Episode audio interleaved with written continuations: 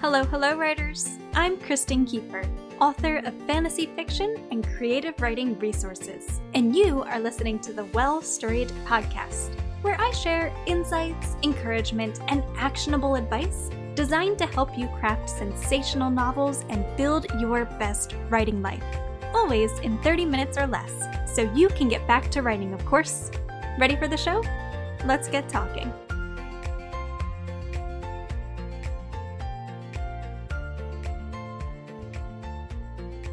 Hello, writers, and welcome or welcome back to the Well Storied podcast. I'm your host, Kristen Kieffer, and today is Thursday, October 29th, 2020. Today's episode is titled The Do's and Don'ts of Crafting Subplots, and if you'd like to read along as you listen in, you can find the episode transcript at well-storied.com slash subplots. Now let's dive in. Subplots are a story element that many writers misunderstand. Often, subplots are defined as secondary plot lines in a story. While this definition isn't incorrect, it also isn't complete. And this oversimplification can lead writers to use subplots in misguided ways, such as needlessly lengthening or complicating their stories in the pursuit of better storytelling. While subplots can make stories longer and more complex, these results should be byproducts of effective secondary plotlines rather than one's reason for writing them. Like any good story element, subplots should serve a strong narrative purpose. The most effective subplots are those that exist because they must, because to nix the plotline would be to craft a narrative that feels insincere, half baked, or unresolved. Good subplots aren't just subordinate storylines. They're secondary conflicts that arise from characters' actions and reactions as they engage with the story's central conflict. Subplots typically revolve around a story's secondary cast of characters, but events in the main character's journeys can also produce integral secondary conflicts. What types of subplots are commonly found in fiction?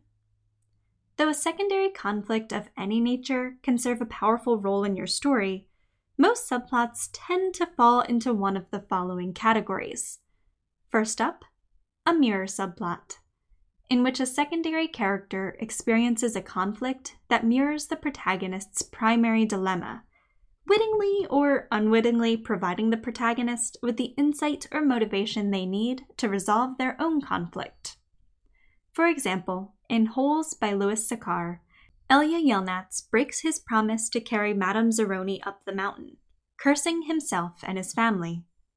The protagonist Stanley later breaks the family curse by carrying his friend Zero, also known as Hector Zeroni, up the mountain called God's Thumb. The second type of subplot is the romantic subplot in which the protagonist's relationship with a love interest complicates their journey to resolve the story's central conflict.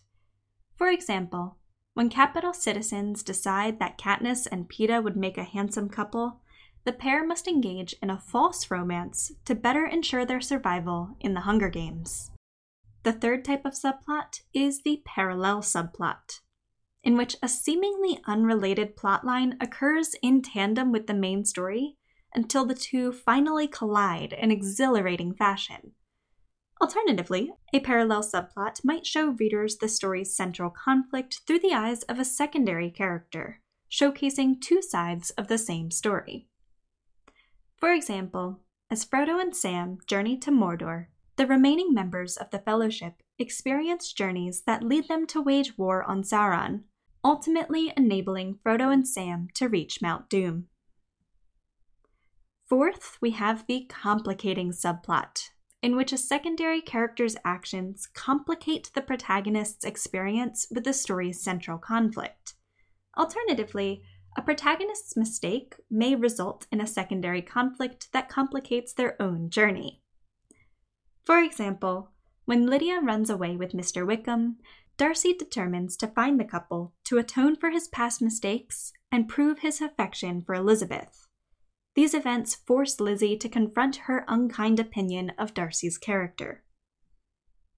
The fifth type of subplot is the foil subplot, in which a secondary character experiences a dilemma similar to the main character's journey, but strives to resolve the conflict in a different way. A contrast or foil that highlights the protagonist's qualities and characteristics. For example, Hamlet, Fortinbras, and Laertes all seek to avenge their father's deaths.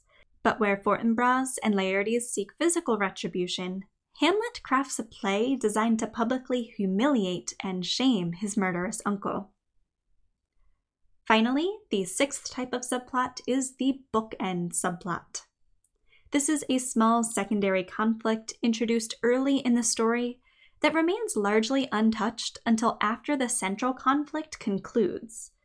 Having been changed by their journey, the protagonist can now resolve this secondary conflict, often cementing their transformation and establishing their new normal. For example, Samwise Gamgee is too afraid to ask Rosie Cotton to dance before he leaves the Shire with Frodo.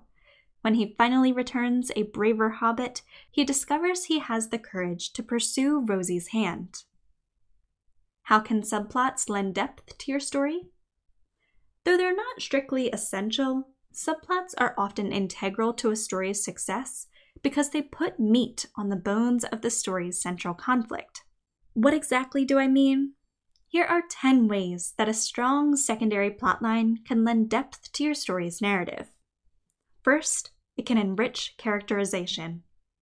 Subplots can reveal new information about a story's main characters, lend depth to otherwise one dimensional secondary characters, and or showcase nearly any character in new and revealing lights. Secondly, subplots can lend essential context. They can divulge information that readers need to know to better understand the full scope of a story's central conflict. Thirdly, they can establish motivation. Subplots can showcase the reasons your characters are so determined to achieve their goals. Fourth, subplots can exacerbate internal conflict. They can explore the internal and relational conflicts that further complicate characters' journeys. Fifth, subplots can build suspense. They can foreshadow future events and create a sense of dramatic irony, revealing information that puts unwitting characters in danger. Six, they can reinforce theme. Subplots can highlight alternative viewpoints and experiences that further expound upon a story's themes. Seventh, they can raise stakes by introducing secondary conflicts or divulging information that raises the stakes in the story's central conflict. Eighth, subplots can reveal backstory. They can reveal the events and experiences that shaped your characters into the people they are today. Ninth, subplots can expand your story world by exploring secondary characters, conflicts, and settings left unexamined in the main plotline. And finally, they can moderate pace and tone. Subplots can control the pace of a story by introducing scenes designed to build or release tension. And similarly, subplots can also moderate tone by imparting some much needed levity or gravity. With a much stronger understanding of subplots in place, how can you develop effective subplots for your story? Secondary plotlines often emerge naturally as you craft your story's central conflict, but you can create subplots from scratch should the need arise. Either way, here are three key tips to bear in mind as you develop your story's secondary plotlines.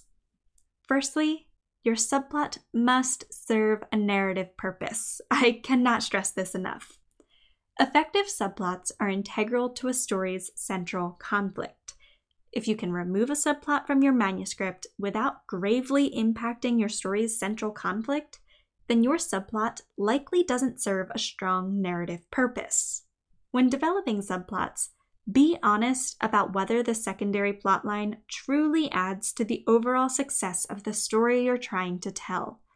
How does it lend depth and clarity to your main characters' journeys? Length and complexity be damned, my friend. If you're adding a subplot to your story to increase word count, ask yourself whether the story is truly incomplete without those words. Better a succinct novella than a novel full of fluff. If you're hoping a subplot will make your story more complex, then consider whether your story truly lacks the necessary tension to engage readers without that added plotline. Needless complexity can easily make a story convoluted. Secondly, remember that a subplot is still a plot. A secondary plotline is more than just a quick event or conversation. It's a narrative arc that needs its own beginning, middle, and end. Develop your story's subplots accordingly, paying special attention to the characters' goals, motivations, and the conflicts they'll experience. That is, the GMC we discussed in our most recent episode. Finally, tip number three make sure your subplot knows its place. A good subplot doesn't steal the limelight. If you or your beta readers find that your story's secondary plotlines are more interesting than its main events, then it may be time to consider the structure of your story. Think you know just the secondary plotline to lend depth and power to your story's narrative? Go ahead and weave that subplot into your manuscript, my friend. With purpose in mind, you'll craft a deliciously engaging novel that readers won't soon forget. Thank you for listening to today's episode of The Podcast Writer. I hope you found it helpful to your writing journey. If so, make sure to subscribe to the podcast so you never miss a new episode, and to give the podcast a quick rating or review. Doing so goes a long way toward helping the podcast reach new writers and lets me know that you're enjoying what I'm creating. You can also give me a shout out directly on Instagram at Kristen underscore Kieffer. For additional guidance as you work to craft sensational novels and build your best writing life, be sure to head on over to www.well-storied.com, where I share blog posts, workbooks, e courses, and other helpful resources for writers. Again, that's W E L L S T O R I E D.com. Thank you again for tuning into today's episode, my friend. Until next time, happy writing!